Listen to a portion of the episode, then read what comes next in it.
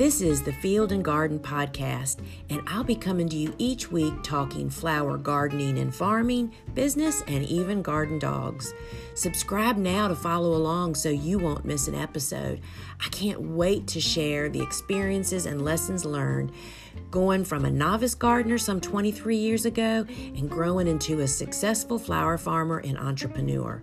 My little flower farm is located in the middle of the city, and I produce thousands of stems of flowers each weekend season, and I do it without hoop or greenhouses.